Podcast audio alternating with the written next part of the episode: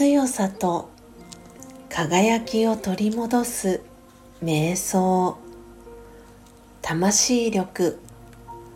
18借金は増やさない。人があなたに対して突然思ってもみない怒りをぶつけてきた時あなたはどうしますか？なんだあの態度はあの人はおかしいと否定的に反応しますか？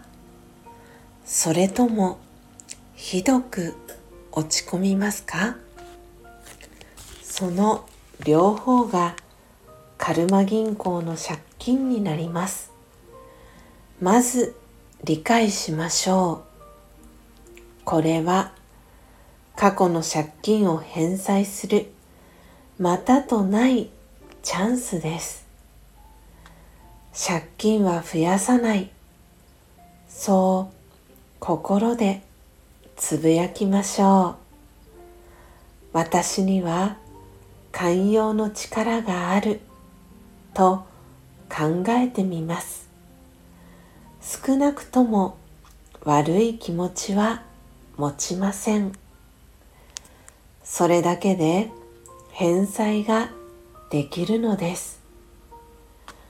穏やかに対応し相手の怒りが収まれば貯金になります。